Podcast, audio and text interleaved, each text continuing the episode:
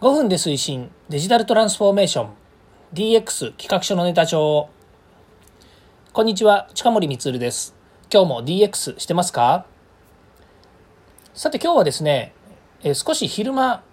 久しぶりにですね、えー、会社同士でお付き合いのある知り合いとお話をしましてですね、えーまあ、いろんな多岐にわたってお話ししたんですけれどもまあ、それぞれですねお互いの会社の中でですね抱えている問題ですとかそれから、えー、自分たちが共通の話題例えば DX ですとか IoTAI そういった人材育成の話ですねこういったものについてお話ししたんですけれどもその中でですねあの組織というものについてちょっとねこう深掘りして話をしてたのでこの辺り共有したいもしくはですね答えのないお話かもしれませんけれども、えー、今日はその話をしたいなというふうに思います、えー、組織が人を作るのか人が組織を作るのかというお話なんですね。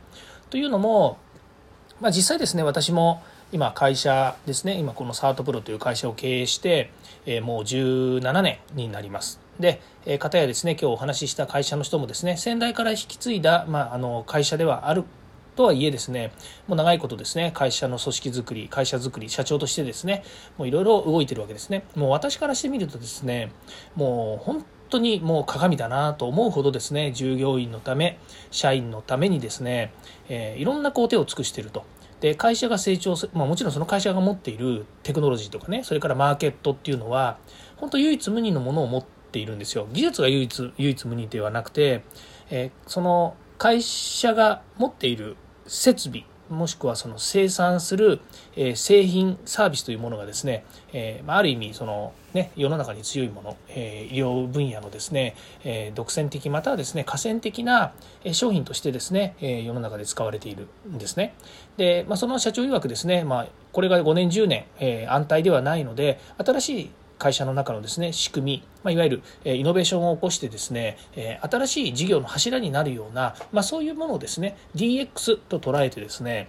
社員の育成それから更新の育成そして風土をですねそういう方向に向けるべくですね、まあ、いろんなこう社内の展開をしてるんですよね。あこれでまあ、鏡だって言ったのはそういう活動に対してですね惜しみもなくですね、えーまあ、資料を作って社員を、えー、に対してですねこう、えー、社員を教育してもしくは、えー、いい方向に導くためのリードをしたりとかっていうのを、まあ、聞くにつれですねうちの会社できてないなーって僕はできてないよなーって思うことも結構あるんですね。で私のできてないあの告白っていうのはちょっとねあの、まあ、置いといてできてる会社がですねあの、まあ、なんでそんなに悩むのかなというふうに思ったんですけどもその、えー、方が言うにはですね、まあ、これあの私のね先輩5つ上の先輩なのでですねもう本当に、えー、興味深く聞かせてもらったんですけれどもやっぱりその企業の中にはですね、えー、同じポジションにとどまりたいという人がやっぱりいるわけですね。でまあ簡単に言うとですねまあ、例えば IT の会社であれば、えプログラミングに魅力があって会社に入ってきてでプログラミングの仕事をずっとやりたいと。いや当然ですね人が成長していく例えば5年10年そして15年20年経った時にはですねプログラミングっていう現場の手を動かすような仕事ばかりではなくて当然リーダーになってマネージャーになってで、え企画もやりお客様のところに行って調整もやりっていうことで人は成長していくもんだっていうふうに教えられたしえ今までそういう成長の仕方を自分もしてきたわけですよね。あこれはあのあのそのまあえっと、なていうんですかねその経験者あるあるというか人生あるあるなのかもしれませんけれども今言ったようにですね会社もしくは組織っていうのは成長するもんだ成長せねばならないねばならないでずっと生きてきた人間からすると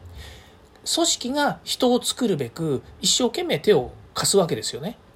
悩みの相談に乗ったりとか方向性を示してあげたりとか時には仕事を作ってあげたりとか仕事手伝ってあげたりとか、まあ、いろんなことをですねしていくっていうのが、組織が人を作るっていうものの一つですね。これ全部ではないですけれども。で会社としてはですね会社が成長するために会社もどんどん成長する。例えば新しい技術を備える。もしくは人がその仕事の経験を積むことによって新しいサービスを作るとかですね、まあ、そういったことで組織自体がですね成長していくわけなんですけどもその組織を成長するための一つのドライブする、えー、まあ源泉になるものがやっぱり人であるということで組織が人を作るというふうに考える。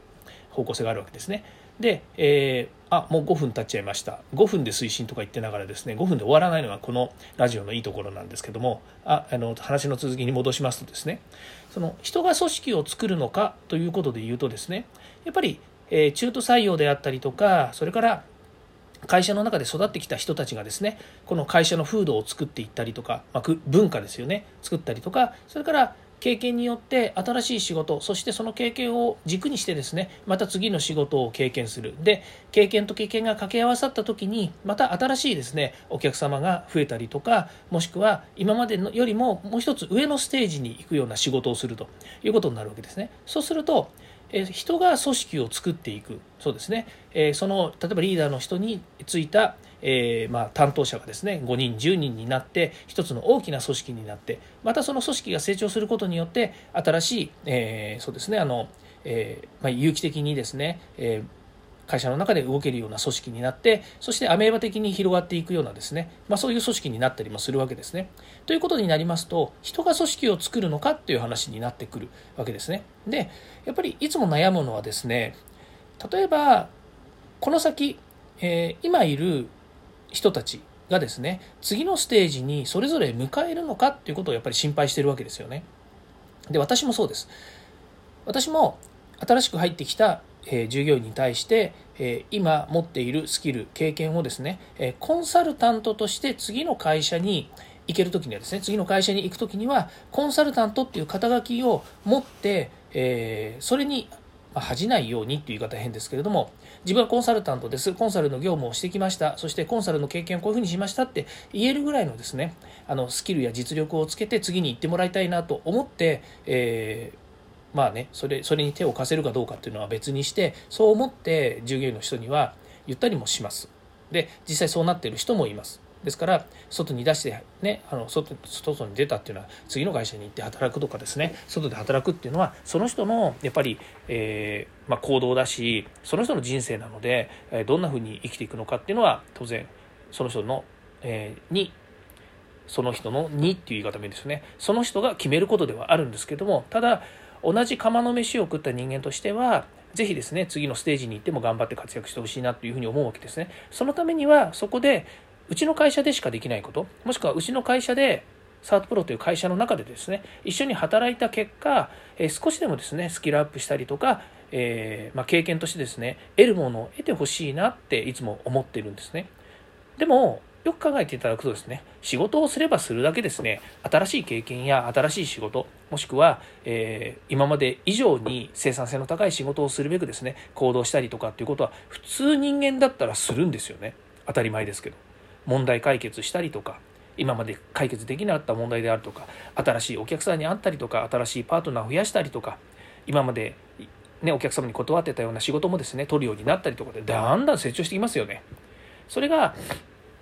まあ、会社がですね大きくなるというか会社が、えー、そうですね会社も生き物です生き物ですから会社がどんどんどんどんこう生きていくうちにですね新しいそういった、えー、仕事だったりとか活動だったりとか経験だったりとかっていうものは人と同じようにですね、えー、培っていくわけですよね。まあ、そうした時にですね組織が人を作るというのも正解だし人が組織を作るというのも正解ということになっていくわけですね。じゃあこれ何を悩んでいるのかっていうとですね自分の思い通りにはいかないんだっていうことなんですよ。でこれは私もそう思いますし今日お話ししていた経営者の方もですね先輩もですねやっぱりそういうふうに思っていらっしゃって思い通りにはいかないんですねっていうことなんですよそしてですね、え世の中の情勢を見るとコロナねコロナ悪いですねもうコロナのせいですよ全部って思う部分もあるしそれから少子化もしくはですね、えテクノロジーが早すぎるまた世の中の動きが早すぎるえ海外のですね新しい手法が入ってきて、えどんどんどんどんですね、え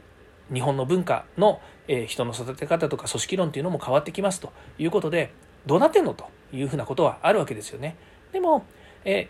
結論はないけれども一貫してその、え社長と私が思うことはですね常に自分軸なんですよ。自分がこうしたい自分がこうやりたいえー、今までこうしてきたからこういうことができるだろう。やっちめえばいいじゃんできるじゃんっていうふうに思いながらお互いは行動しているということなんですね。だからこそ、まあ、ある意味その人も、えー、一人で何でもできる人だし、え会社の経営やそれから、え新しい事業または新しい活動に対してですね積極的に取り組めるんだろうなということで、えすごくですね、え大切な先輩だしその先輩の、え言っていることに共感もするしですね悩んでいることもよくわかるしということで今日はですねそんな先輩と話をする中でですね、え組織っていうものそれから会社っていうものがですねどのように作用しているのかっていうことについてですねちょっといろいろ考えさせられましたのでこういうお話をさせていただきました結論がないお話ですので、えー、大変申し訳ないなというふうにも思いますけれどもよかったら参考にしてくださいということで今日もここまで聞いていただきましてありがとうございましたまた次回もですね、DX に役立つ話題やネタを提供していきます。よかったらいいねやフォロー、コメントをお願いいたします。近森光でした。ではまた。